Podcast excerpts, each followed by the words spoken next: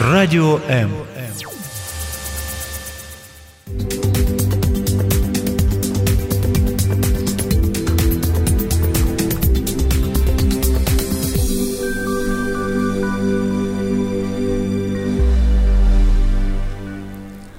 И бежит Айболит к бегемотикам, и хлопает их по животикам, и всем по порядку дает шоколадку. Это мое любимое место э, в сказке Корнея Чуковского «Айболит». И мне почему-то кажется, что если бы нашим деткам в поликлиниках выдавали по шоколадке, то, наверное, они бы не боялись ни врачей и очень бы, наверное, любили лечиться.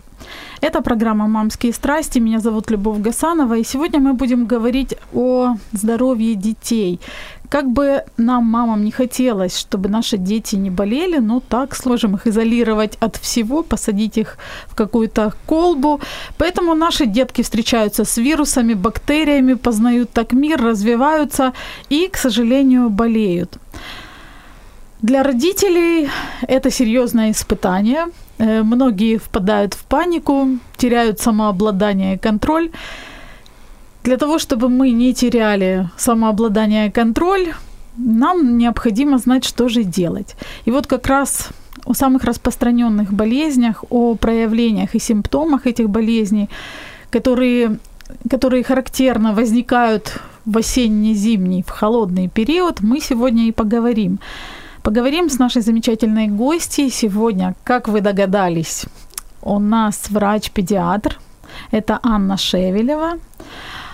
Приветствую вас. Да, Аня не только врач-педиатр, еще и автор блога «Мама-педиатр» и мама двоих детей.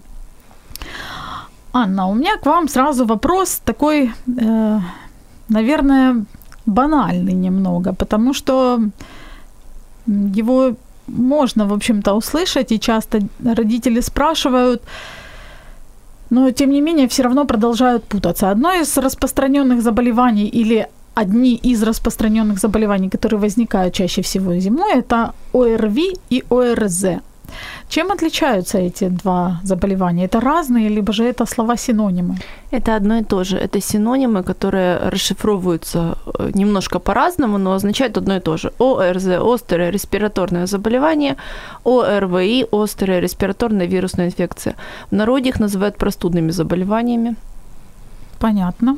Видите, дорогие друзья, э, я не постеснялась задать такой вроде бы банальный вопрос, поэтому если э, у вас есть вопросы, вы можете позвонить 0800 21 2018 совершенно бесплатно с любых номеров, либо же вы можете задать свой вопрос э, в видеотрансляции на странице Радио М в Facebook. Не стесняйтесь задавать, не думайте о том, что ваши вопросы могут показаться банальными или глупыми. Если ведущая себе может позволить задавать банальные вопросы, вы вообще себя можете чувствовать комфортно и, и свободно и спрашивать все, что вы хотите.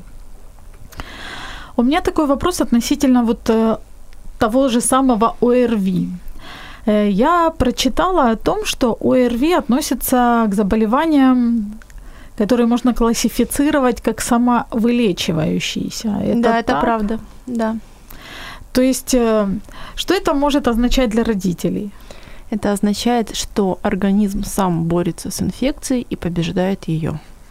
Мы используем некоторые препараты для того, чтобы облегчить симптомы заболевания. Например, э, жаропонижающие при высокой температуре, либо капли для очищения носа при насморке, но э, на саму причину инфекции, на вирус, э, мы не действуем, организм его сам ликвидирует через некоторое время.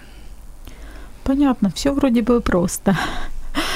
Тогда вопрос относительно противовирусных препаратов. Очень часто, ну не знаю, может быть, некоторые врачи назначают противовирусные препараты, может быть, некоторые мамы спрашивают у других мам и тоже назначают своим детям противовирусные препараты. Они вообще нужны, они эффективны в каких случаях? К сожалению, не доказана эффективность этих препаратов при простуде. Это значит, что э, те дети, которые их принимают, и те дети, которые их не принимают, заболевают, болеют и выздоравливают одинаково. То есть э, вы просто тратите деньги. Это из серии, что если насморк лечить, он пройдет через 7 дней, а если не лечить, то через неделю, да? Из этой серии. Понятно. А вообще их прием необходим в каких-либо случаях или вообще ну, например, э, вирусный гепатит есть такое заболевание. Угу. При нем принимают противовирусные препараты. Аня, у меня такой вот вопрос. Э, ну, для многих мам э, простуда ассоциируется с тем, что там ребенок переохладился, либо же, в общем-то, ну, не досмотрели родители, да, или кто-то то есть по какой-то внешней причине, не по вирусной. Есть отличия вот простуды или вот какие могут быть причины? Мы живем в нестерильном мире. Ну, да. В воздухе, которым мы дышим, находятся вирусы. Если в помещении рядом с нами или незадолго до нас находился человек заболевший, то эти вирусы там могут сохраняться до конца дня. Если человек рядом с нами заболевший дышит, то его э, воздух просто при дыхании на 2 метра э, распространяет те вирусы, которые находятся у него э, в носоглотке, во рту. И если он чихает, кашляет, то эти вирусы разлетаются на 8-10 метров вокруг. Соответственно, мы не дышим воздухом, который прошел через какую-то суперстерилизацию и не содержит этого всего. Конечно, мы это постоянно контактируем, просто простуда, переохлаждение, оно способствует тому, что снижается местный иммунитет, и, соответственно, эти вирусные инфекции, они активируются э, с большей вероятностью. Да, вы сейчас меня удивили информацией о том, что при чихании распространяется все, что из нашего, простите, рта вылетает на 8-10 метров. То есть вот это прикрытие ладошкой, оно как-то особо не помогает, ну, да? Прикрытие ладошкой помогает. Просто не все прикрываются, а еще часто бывает, что эту ладошку потом берут дверные ручки, либо э, пожимают руку друг другу, либо просто ну, не моют, не вытирают после того, как прикрылись. Поэтому одним из э, методов э, распространения вирусных инфекций является и э, контактный метод, то, то есть грязными руками, либо с предметами, потому что следующий за вами человек может, взявшись за ту же ручку, либо за тот же поручень в транспорте, потом утереть лицо, нос и поселить этот вирус туда. Вот если говорить о контактном способе передачи э, вирусов и заболеваний, у меня такой вопрос. Дети, они вообще товарищи такие неспокойные. Они хватаются за все, всегда, везде. И кроме того, что они могут вирусы подхватить, они ведь еще и могут э, что сделать? Они могут, э, ну, пачкаются, есть ли какие-то способы э, защиты, что ли, детей? Вот чем им руки протирать? Влажными салфетками, либо же еще чем-то? Как их на улице, допустим, защитить? В это время года дети обычно в рукавичках ходят. А если они ходят с открытыми ручками, они просто при возвращении домой эти ручки моют. И все, да? Никаких э, спреев. Вот есть спреи специальные, которые, которыми взрослые так точно пользуются пшикаешь на руки, антисептические, или как их правильно назвать? Антибактериальные. Анти- да? Антибактериальные, да. Напшикался, и вроде как чистые ручки с таким запахом, легким запахом спирта, что ли. Если вы собираетесь гулять долго и есть на улице, то это имеет смысл. Но мой личный опыт подсказывает, что использование вот таких спреев салфеток, оно заканчивается быстрее, чем успеваете дать ребенку бутерброд, потому что э, вот эта рука детская, она успевает побывать в десятке мест, всего э, коснуться, прежде чем вот вы, вы спрячете салфетки, достанете еду. Поэтому лучше, ну, мой опыт лично заматывать этот бутерброд в кусочек салфетки, чтобы ребенок вот так вот его держал. Ну, вообще позволительно, то есть допустимо детям использовать вот такие спреи. Можно, если нужно. нужно. Да. А скажите, пожалуйста, какие еще заболевания можно, детские заболевания, можно отнести к категории самовылечивающихся? Так, чтобы наши мамы понимали, когда все-таки не стоит прям мучаться в аптеку и покупать 100 э, наименований таблеток. Большинство вирусных инфекций, э, которые вызывают простудное заболевание, э, это заболевания, которые организм, с которыми наш организм борется самостоятельно. А можете сказать название вирусных инфекций, вот такие, которые распространены чаще, чаще возникают у детей? То есть какие-то... Как называются вирусы, которые, э, с которыми борется наш организм. Ну вот эта группа ОРЗ или ОРВИ насчитывает несколько сотен вирусов. Они могут быть грипп, парагрипп, но аденовирус, э, энтеровирус и э, очень много всяких других, риновирус. Ну, просто в практической э, работе никто их не называет по имени, потому что симптомы они имеют схожие, и, э, соответственно, что и лечение их схоже, и классифицировать аденовирус у ребенка сейчас или риновирус смысла не имеет особого. А грипп, чем он отличается от ОРВИ? Это тоже один из составляющих, просто отличается более тяжелым течением. Грипп – это заболевание, которое протекает с высокой температурой, с высокой интоксикацией, то есть когда значительно нарушено общее состояние. В некоторых случаях грипп требует госпитализации, грипп имеет летальность, то есть э, вызывает смертельные случаи каждый год. Как правило, это люди с хроническими заболеваниями, которые имеют дыхательную недостаточность, сердечно-сосудистую недостаточность, другие серьезные заболевания, которые влияют на то, как эта инфекция будет протекать, как организм с ней, с ней будет бороться. Также в группе риска находятся люди пожилого возраста и маленькие дети, поэтому эти группы населения, они э, являются теми, которыми, которым рекомендуется вакцинация от гриппа ежегодно. А как вот, например, мама может отличить вообще, возможно ли это? Есть ли какие-то признаки, по которым мама может узнать, что это не просто ОРВИ, а что это грипп? Грипп протекает, начинается с высокой температуры, а, сильного нарушения общего состояния, и при этом катаральный синдром, то есть насморк, кашель, он минимальный, и он развивается на второй, на второй третий день. А, для диагностики гриппа есть цитотесты, которые есть как в клиниках, так и в аптеках, доктор может их использовать и по мазку из носика в течение 10 минут появляется результат, грипп ли это или нет. Интересно, я не знала о таких тестах. Я такими пользуюсь на работе. Да. да. Нередко при вирусных инфекциях э, назначают детям антибиотики. Конечно, я не могу не спросить об этом, вы понимаете, да? Это оправданная мера? В каких случаях это оправданная мера? Может ли родитель это понять, что вот сейчас ему навязывают э, не очень адекватное лечение его ребенку, а вот в каком-то случае оно адекватно? Антибиотики борются с бактериями, они не действуют на вирусы. То есть, когда мы имеем вирусную инфекцию, антибиотик, он абсолютно на нее не действует.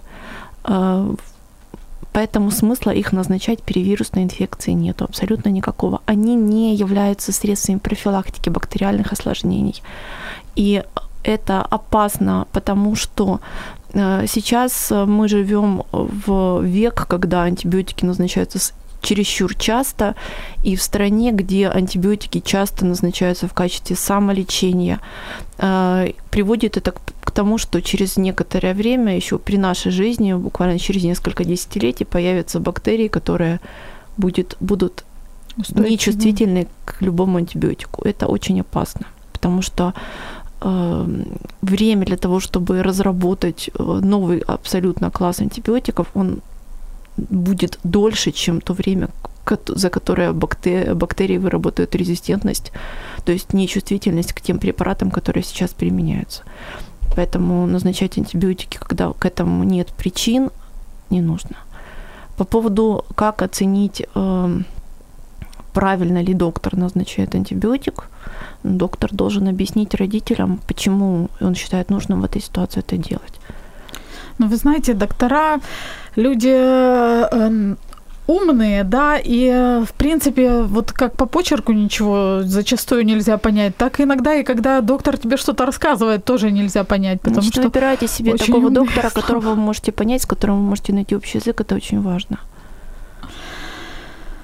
И вы сказали о том, что антибиотики применимы при бактериальных инфекциях. Да, да? совершенно верно. А что это за бактериальные инфекции? Ну, например, пневмония. Mm. Она э, может быть до того, как изобрели антибиотики, от нее многие умирали сейчас.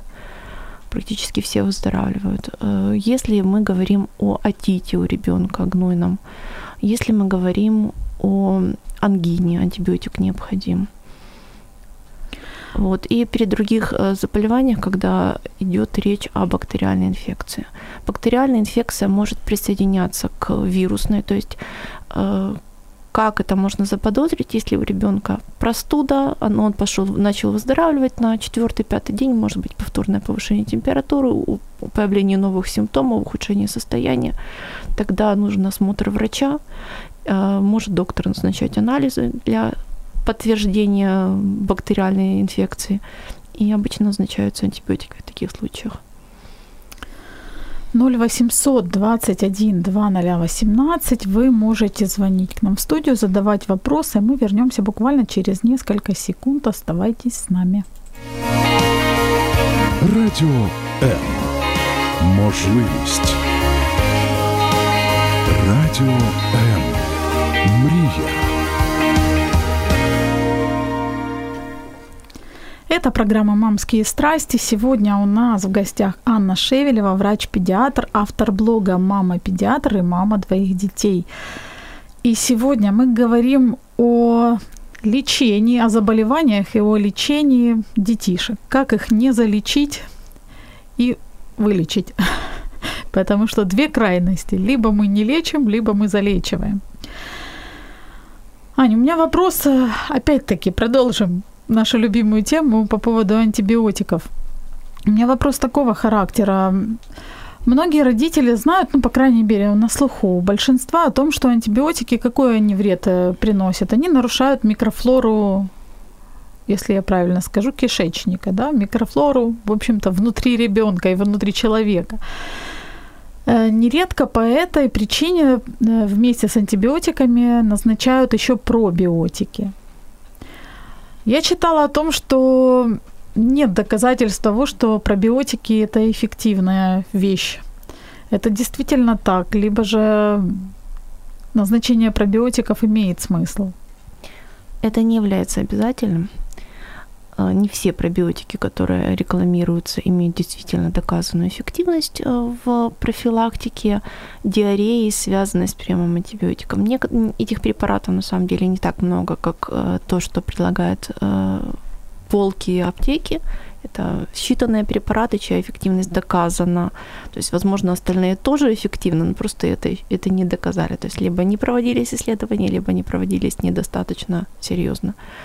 Вот. Э, антибиотик-ассоциированная диарея, она, связ... она бывает не у всех людей, то есть до 20% э, вот по самым таким смелым э, подсчетам. Этим людям, да, действительно, прием пробиотиков рекомендован, и во многих случаях он оправдан. А по каким-то признакам это можно узнать, когда действительно нужно? Либо же вы, например, рекомендуете ну, как бы хуже не будет все равно, будет, может быть, лучше или, или никак, поэтому в тандеме на всякий случай с антибиотиками. Это то назначение, которого очень хотят родители. Э, то есть даже в том случае, когда антибиотики принимаются впервые, а родители просят, дайте нам, пожалуйста, какой-то пробиотик для того, чтобы нам стало, чтобы у нас не было проблем с пищеварительной системой. Вот это, в принципе, то, что больше, больше вызвано желанием родителей, чем реальной необходимостью. Есть это для успокоения родителей, для успокоения мам. Ну, иногда это нужно, иногда это нужно, но это не является обязательным назначением. Относительно приема, способа приема антибиотиков, есть мнение о том, что колоть э, в мышцу нельзя детям, э, что лучше давать э, перорально, то есть пить таблетки, по вашему мнению, и в крайних случаях внутривенно. Антибиотик внутримышечный – это очень больно. Если э, ребенок нуждается в э, приеме антибиотиков э, не через пищеварительную систему, а при помощи инъекций, как правило, такой ребенок нуждается в стационарном лечении, то есть это при тяжелых при тяжелом течении заболеваний. Э, в таком случае ставится внутривенный катетер, который э, ставится раз в несколько дней, и, в принципе, если нужно вводить очередную дозу препарата, он вводится по вене без уколов, без боли. Э, Ребенку не обязательно причинять боль при лечении, и нигде в мире это не используется так широко, как у нас в постсоветском пространстве. Если же ребенок находится на лечении дома, это значит, что лечение, состояние его не настолько тяжелое, чтобы колоть антибиотики, и можно просто его принимать в сиропе, либо в таблетках, в зависимости от возраста ребенка. Спасибо. Относительно температуры. Высокая температура пугает ну, большинство родителей. Но я отношусь, по крайней мере, к тем, кого пугает очень сильно высокая температура.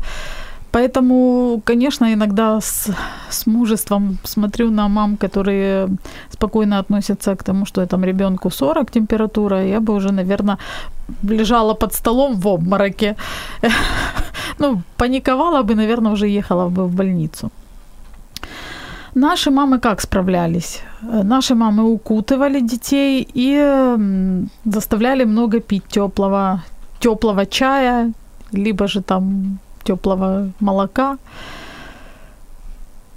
По вашему мнению, вот этот вот способ укутывания и теплого питья, он вообще эффективен? Если говорить о лечении температуры, то надо говорить о том, почему она возникает и при каких цифрах мы ее снижаем при помощи препаратов. Температура – это защитная реакция организма, это симптом, то есть один из признаков какого-либо заболевания. Температура не является заболеванием сама по себе. Если температура у ребенка первых трех месяцев жизни поднимается выше 38, ее сбивать нужно при помощи препаратов. Если температура у ребенка старше трех месяцев – и взрослого поднимается выше 38,5, ее также рекомендуется сбивать при помощи препаратов. Жаропонижающими препаратами наиболее безопасными у детей является парацетамол и ибупрофен. Э, очень много разных э, вариантов фирм выпускают, поэтому фирменных названий много. Действующее вещество парацетамол, ибупрофен – это рекомендации ВОЗ, рекомендации ЮНИСЕФ. Это те препараты, которые э, у маленьких деток являются самыми-самыми безопасными и эм, если речь идет о температуре ниже 37,5-37, то сбивать такую температуру не нужно, потому что при такой температуре у ребенка э, вырабатываются защитные э, факторы, которые борются с вирусной инфекцией, и самый, самим вирусом при повышенной температуре тело очень плохо живется в организме, они перестают размножаться, они э, гибнут, вот поэтому это один из э, способов организма бороться с инфекцией. По поводу укутывать, ну, э, температура, она имеет три стадии. Стадия повышения, когда морозит,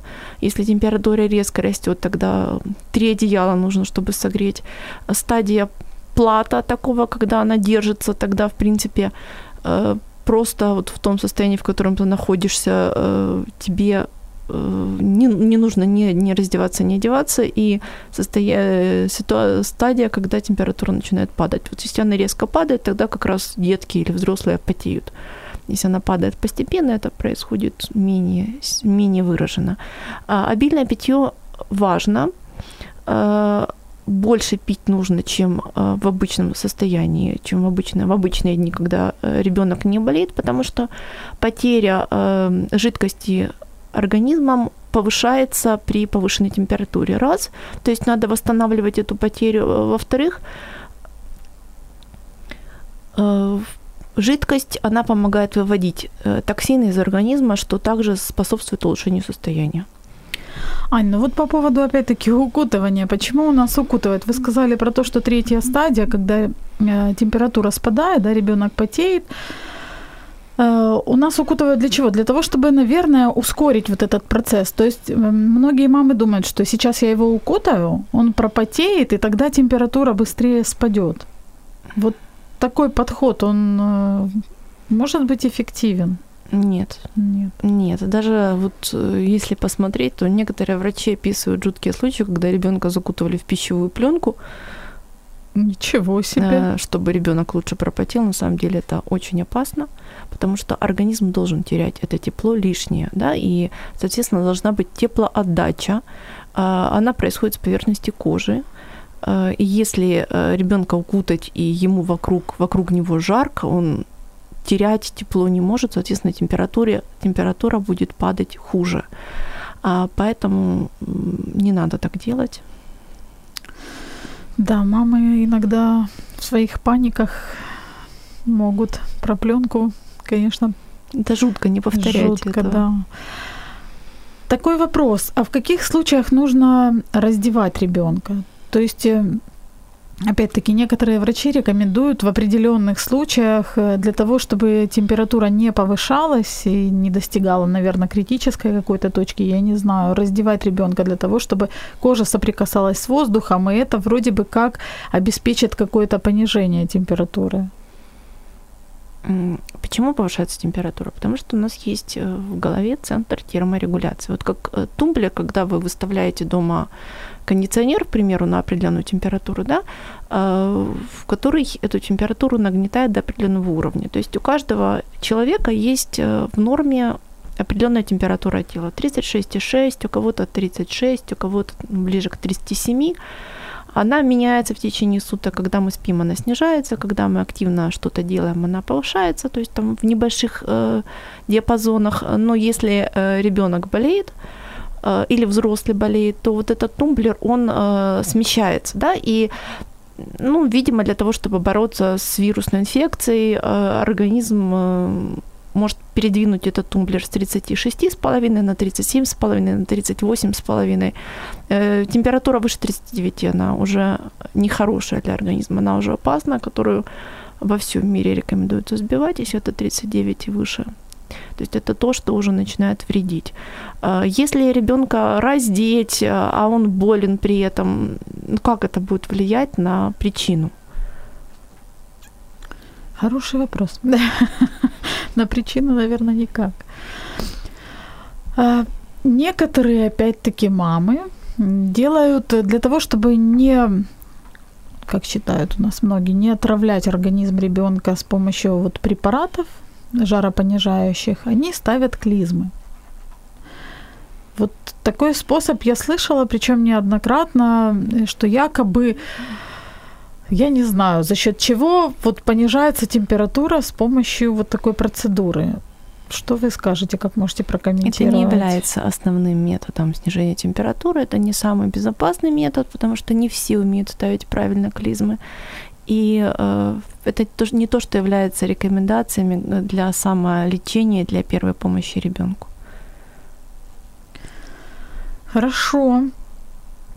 То есть, э, если у ребенка температура выше определенной нормы, то есть выше 38 там, с копейками, то, конечно, маме необходимо дать э, жаропонижающие препараты и потом идти к врачу.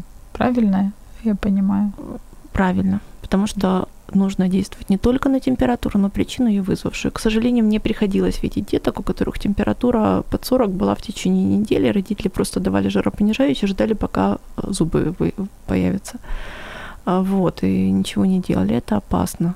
Доктор может установить причину и сказать, что делать в этой ситуации, почему эта температура растет. А сколько ну, вообще есть ли смысл ждать? Ждать родителям чего? Э, ждать, вот, например, один день дали, эти жаропонижающая температура понизилась, на следующий день поднялась. Нужно ли, там, знаете, как говорят, три дня мы подождем, если там ничего не изменится, если самолечение сама не вылечится ребенок, тогда пойдем в больницу. Либо же все-таки один день дали, снизилась температура, на следующий день все равно идти в больницу. Лучше показать ребенка врачу. Потому что доктор учитывает очень много симптомов, доктора специально там учили, а которые родители просто могут не знать, не замечать. Не обратить внимания, да. Аня, по, э, по поводу кашля. Вот такая интересная вещь для меня стала открытием на самом деле о том, что э, есть несколько видов кашлей. Есть эффективный кашель, есть неэффективный. И в некоторых случаях, если это кашель эффективный, его не надо лечить, и с ним ничего не нужно делать. Вы могли бы ввести, так сказать, такой маленький ликбез? Что значит эффективный кашель, что неэффективный, когда нужно его лечить, когда его не нужно лечить? Кашель – это рефлекторный акт. Если что-то раздражает дыхательные пути, а, происходит э, механизм очищение этих путей, от, например, попала туда пыль или народное тело. Кашлевые толчки, они помогают от этого избавиться народного тела, которое попадает в дыхательные пути. То есть это защитный механизм. Кашель есть в норме. Кашель, вы можете покашлять, если вы поперхнулись едой и так дальше. Либо если вы надышались пыльного воздуха, э, проходя мимо стройки, к примеру, да, это является нормой. А Кашлевой рефлекс, он является защитным. А При болезни почему возникает кашель? Потому что в дыхательных путях появляется что-то, что их раздражает. Это воспаление, это слизь, которая там образуется. А, Вот. И, соответственно, кашель при болезни может иметь разные причины. Если мы говорим о детках, то а, наверное, одной из самых частых причин, то есть 40-45% кашля – это затекание слизи по задней стенке глотки из носика. То есть если мы чистим носик, если следим за тем, чтобы он дышал и чтобы слизь там не накапливалась, то кашель тоже будет уменьшаться. Э, Частой причиной кашля у ребенка является коклюш. Сейчас очень много неперевитых деток, коклюш протекает в течение просто обычного покашливания, непонятного кашля первый месяц-полтора. А классический коклюшный кашель, от которого ребенок не спит по ночам, он появляется в конце первого, начале второго месяца болезни. Соответственно, ребенок все это время посещает детский коллектив и делится инфекцией со всеми своими друзьями. И покашливает. Да, так. такой кашель, он э, требует, если мы говорим о коклюше, то назначаются противокашлевые препараты, почему? Потому что при этом заболевании раздражается кашлевой центр, и даже при отсутствии каких-то э, раздражителей в дыхательных путях, он, этот кашель стимулирует. Конечно же, лечим саму инфекцию. Э, Еще одной из причин кашля может быть рефлюкс, э, когда э, содержимое желудка, попадает, пищевода попадает э, вверх, в, том числе может попадать в ротовую полость и раздражать верхние дыхательные пути. Но это больше характерно для взрослых. Ну вот из вашего ответа я поняла э, для себя, например, о том, что если у ребенка там идет э, кашель, пусть даже он там слабый, неделю, то мне надо бежать к врачу. Если ваш ребенок заболел, вам нужно показать ребенка врачу. Э, Кашель может быть и при бронхите, и при пневмонии, и при других заболеваниях дыхательных путей, ну и многие другие заболевания, которые э, вызывают кашель, более 40 э, перечислено, которые есть у деток. Вот надо понимать, почему этот кашель возникает. Ну и не нужно сразу же бежать первым делом за таблетками, которые от кашля, да? Эм, Это очень, очень что- большой э, источник для хода для фармфирм, потому что если вы проедете в вагоне метро, если включите радио или телевизор, то вы или откроете какой-либо журнал, вы увидите огромное количество рекламы, где написано сироп от кашля или препарат с первых дней кашля. Э, Это большой обман, потому что если мы говорим о детках, то деткам до двух лет э, вообще сиропы от кашля назначать нельзя. Почему? Потому что там, где написано от кашля, внизу маленькими буквами написано часто отхаркивающий муколитик. Это группа, к которому относится этот препарат. А что это означает? Отхаркивающий это тот, который кашель усиливает, то есть не убирает. А муколитик это тот, который кашель э, стимулирует образование мокроты в бронхах. А зачем вам стимулировать мокроту в бронхах, если, к примеру, у ребенка горло красное, да, или насморк? Или если, к примеру, у него уже этот мокрый кашель. Ну, правильно я понимаю? То есть Э, есть сухие кашли Влажный кашель. и да? влажные. да. Влажный кашель э, это звуковой феномен, то, что мы определяем ухом, э, когда есть э, образование слизи, она может образовываться как в носоглотке, так и в нижних дыхательных путях. А влажный кашель может быть и при бронхите, и при трахеите, и при заболеваниях носа. Но, в принципе, это не является каким-то диагностическим критерием для того, чтобы э, родители сами э, делали выбор по приему препарата. Э, В том, что касается сиропов от кашля, очень важно не давать их деткам первых двух лет жизни, особенно там, где написано муколитики, то есть разжижающие мокроты, по одной простой причине. У маленьких деток э, очень слабая мышца дыхательной клетки, и э, усиливать образование мокроты не нужно, потому что они просто не могут ее физически выкашить. К чему это приводит? К тому, что происходит застой в легких и то, что называется синдром заполачивания, то, что может ухудшить значительно состояние ребенка. Вот так оказывается. Иногда хочешь как лучше, а получается как всегда. Мы продолжим наш разговор буквально через несколько секунд. Оставайтесь с нами. Ви слухаєте Радіо М. Радіо М. Мистецтво. Радіо М. Это программа «Мамские страсти», и сегодня мы говорим о страстях, о, ка- о кашлях, о насморках, мы говорим о высокой температуре, о том, что с этим делать.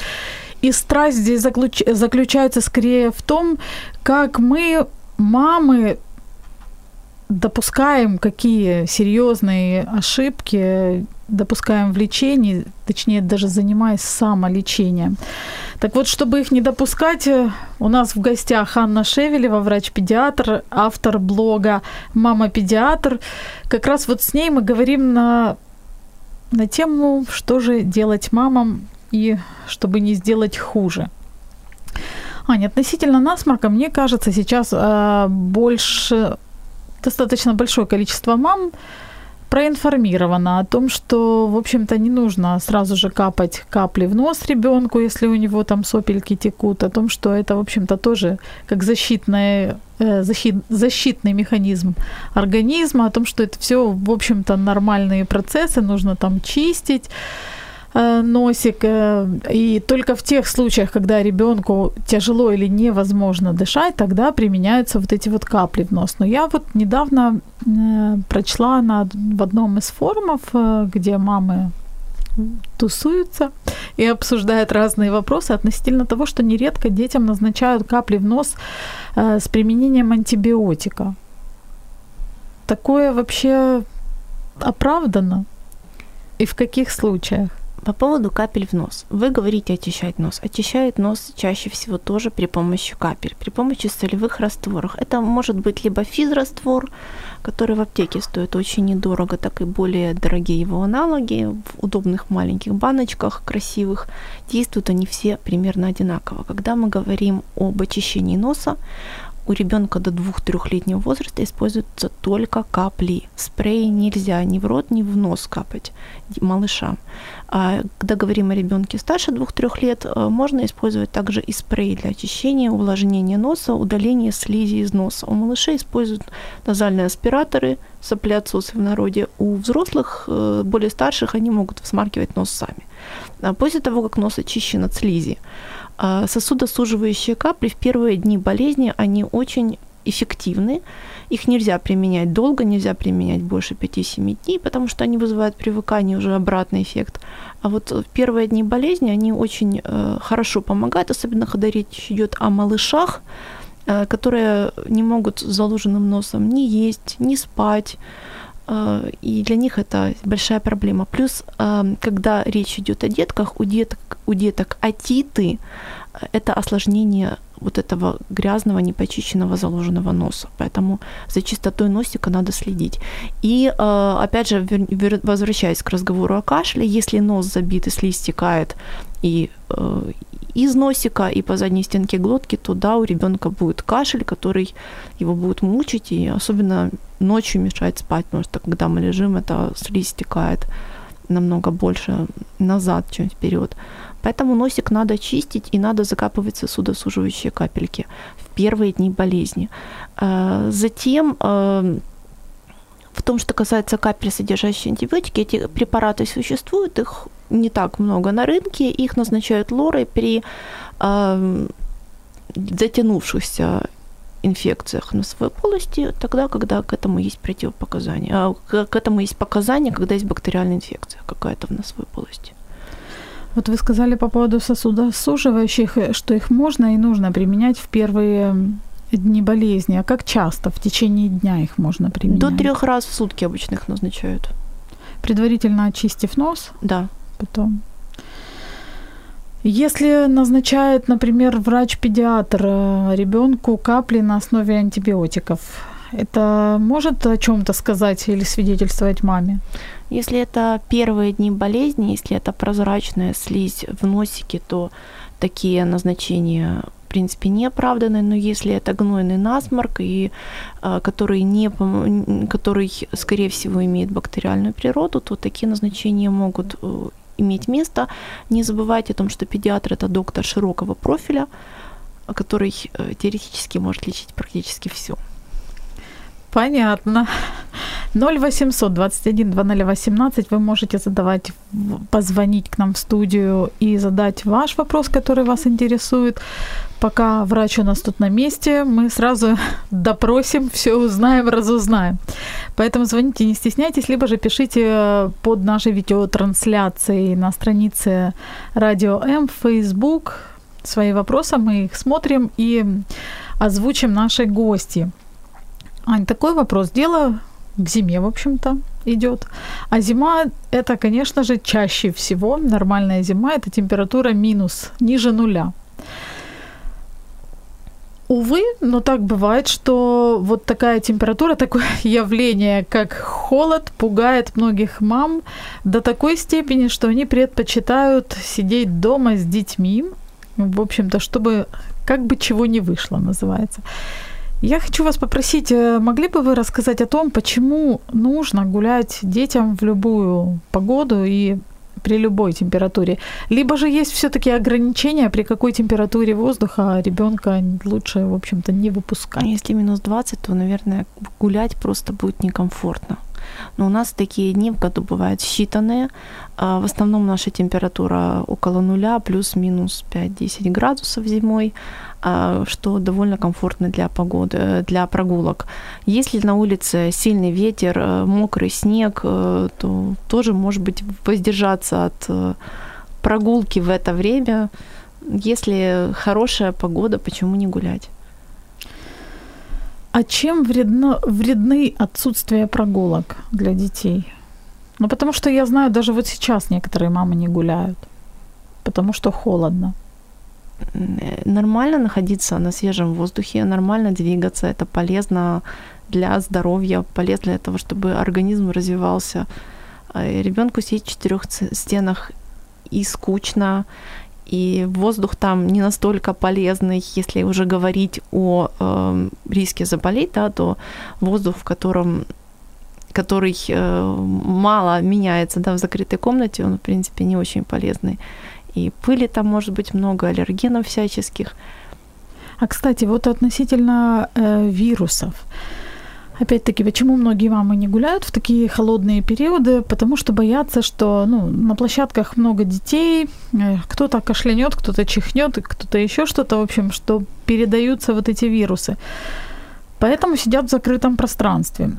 Насколько действительно большой риск ребенку заразиться, например, на детской площадке от э, рядом бегающего ребенка? Да, минимальный, практически нулевой потому что вирусы хорошо себя чувствуют э, в условиях нашего тела. Если условия аналогичные, вот, в помещении тепло, сухой воздух, то вирус там себе очень долго может сохраняться. Если на улице минус 10, то вирус гибнет очень быстро.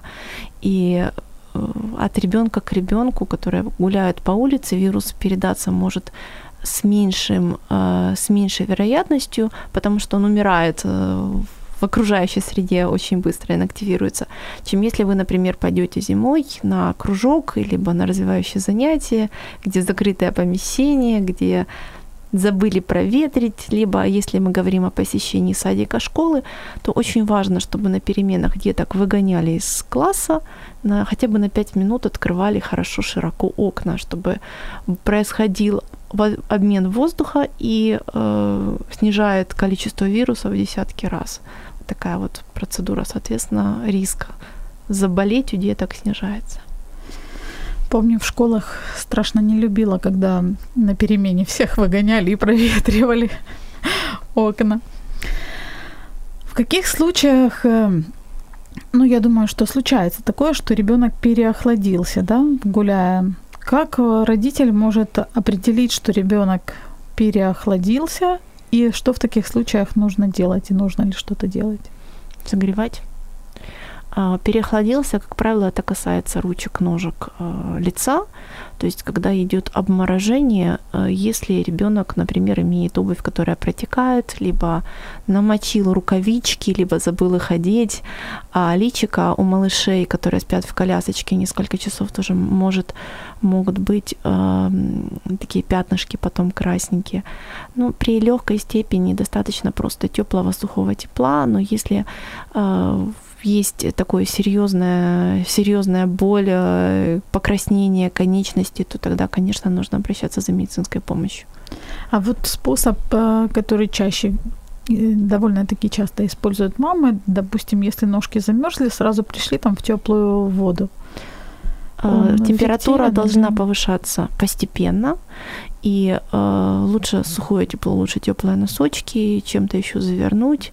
Нельзя э, от, э, конечность, которая замерзла, так серьезно замерзла, растирать э, резко, либо опускать в горячую воду и резко менять температуру. Это может навредить. Спасибо, Аня. У меня вот такой личный вопрос. Раз уж Раз уж я веду эту программу, я воспользуюсь случаем и задам такой вопрос. Вот мой, например, сын, он очень любит лужи. Он страшно их любит, и, и в некоторых случаях, конечно, мне удается его там как-то отвлечь и обойти какую-то лужу, но чаще всего мы, конечно, в них попадаем. У нас сапоги такие э, с некоторой защитой, с резиновой прослойкой, но не всегда спасает. Иногда в некоторых случаях я ему позволяю залезть в эту лужу. Ну, вот даже в ноябре я ему позволяла и говорю, хорошо, ты сейчас в луже 2 минуты там, или 5 минут, и мы сразу же идем домой. Вы как врач, что можете сказать? Я халатная мамашка. Мои дети смотрят мультик «Свинка Пеппа», которая заканчивается купанием в луже в конце каждой серии. Поэтому мои дети тоже любят лужи. Эм, просто важно, чтобы ребенок был в обуви, в которой это можно делать. Да? Свинка Пеппа всегда одевает резиновые сапоги. И э, вы можете выбирать ту погоду, при которой э, ребенок может входить по лужах. Если вы одеты в красивые туфельки, которые промокают, то лучше объяснить малышу, что лужи сейчас мы обходим, а когда мы будем в резиновых сапогах. Ну, еще э, есть обувь с гортексом, либо с другими мембранами, которые используются, но она не спасает э, от таких настоящих луж просто обувь. И плюс, если ребенок очень сильно в луже прыгает, то, конечно, оно может захлюпываться сверху, тогда сразу идем домой и сразу переодеваемся. Ну, вот это наш случай. Какие бы резиновые сапоги мы не одевали, все равно у нас потом полные сапоги воды. Поэтому мы, конечно, сразу же идем домой. Относительно витаминов хочу вас спросить. Многие мамы для того, чтобы там вот укрепить э, иммунитет ребенка ближе к зиме, э, предпочитают или выбирают давать своим детям витаминные там комплексы. Насколько это оправдано? Действительно ли таким способом можно укрепить иммунитет? Либо же... В плане профилактики острых вирусных инфекций витамины не помогают. А для чего вообще они нужны? Когда они помогают? Когда Если ребенок питается неполноценно и не получает с едой э, необходимые минералы и витамины, тогда их дают в таблетках.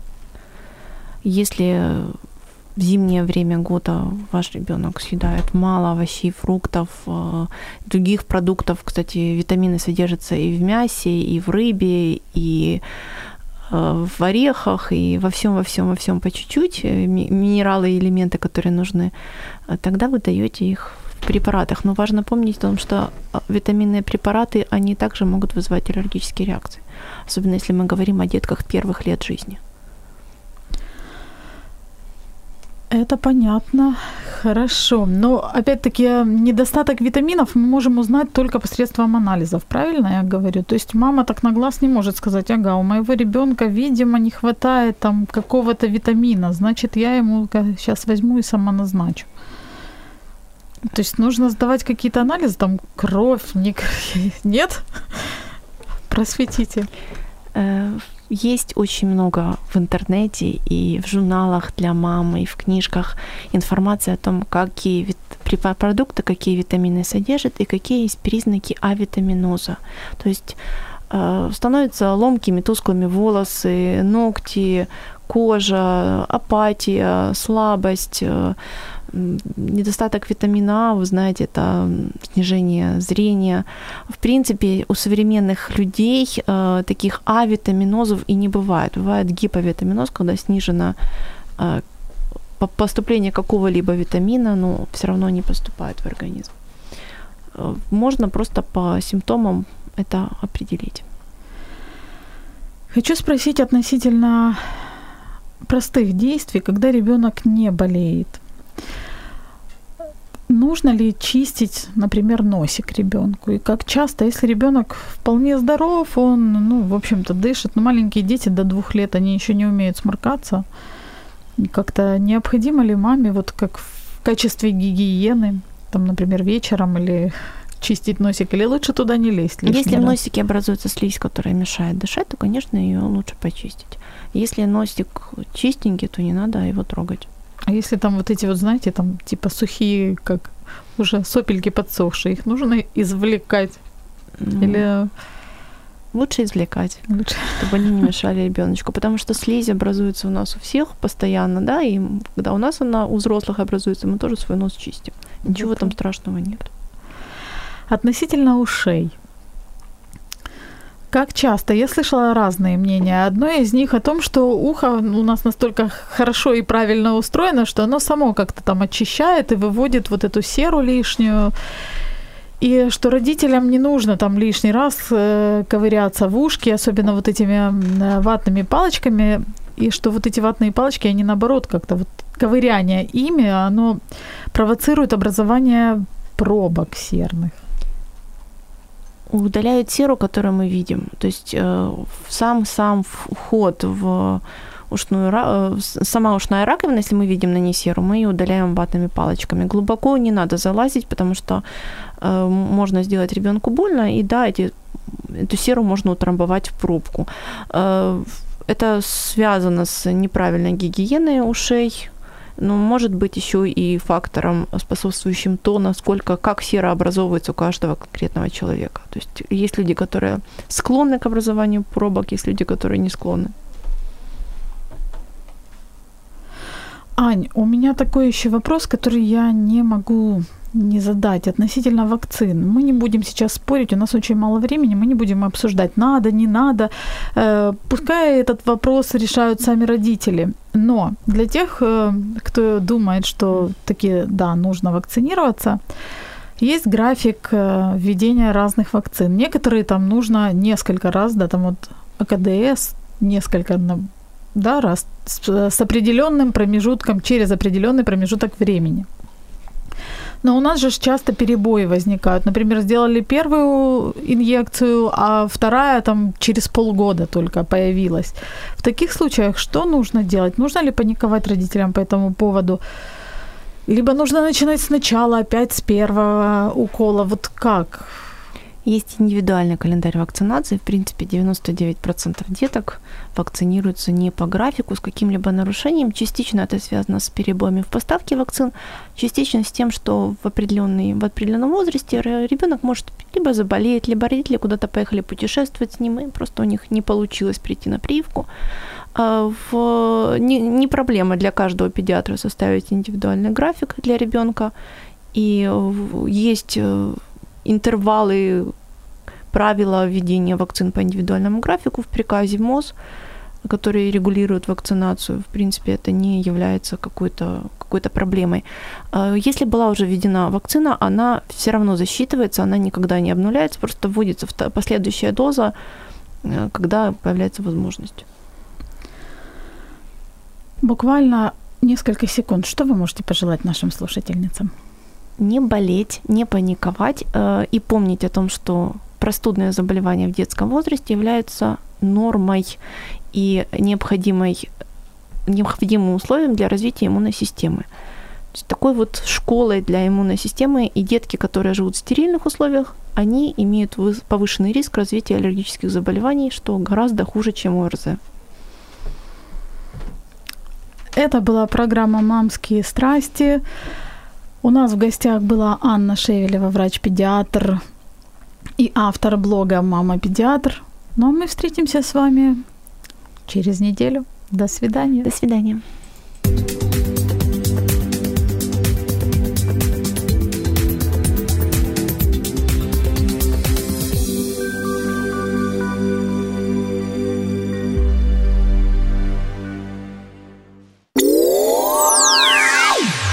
Радио М.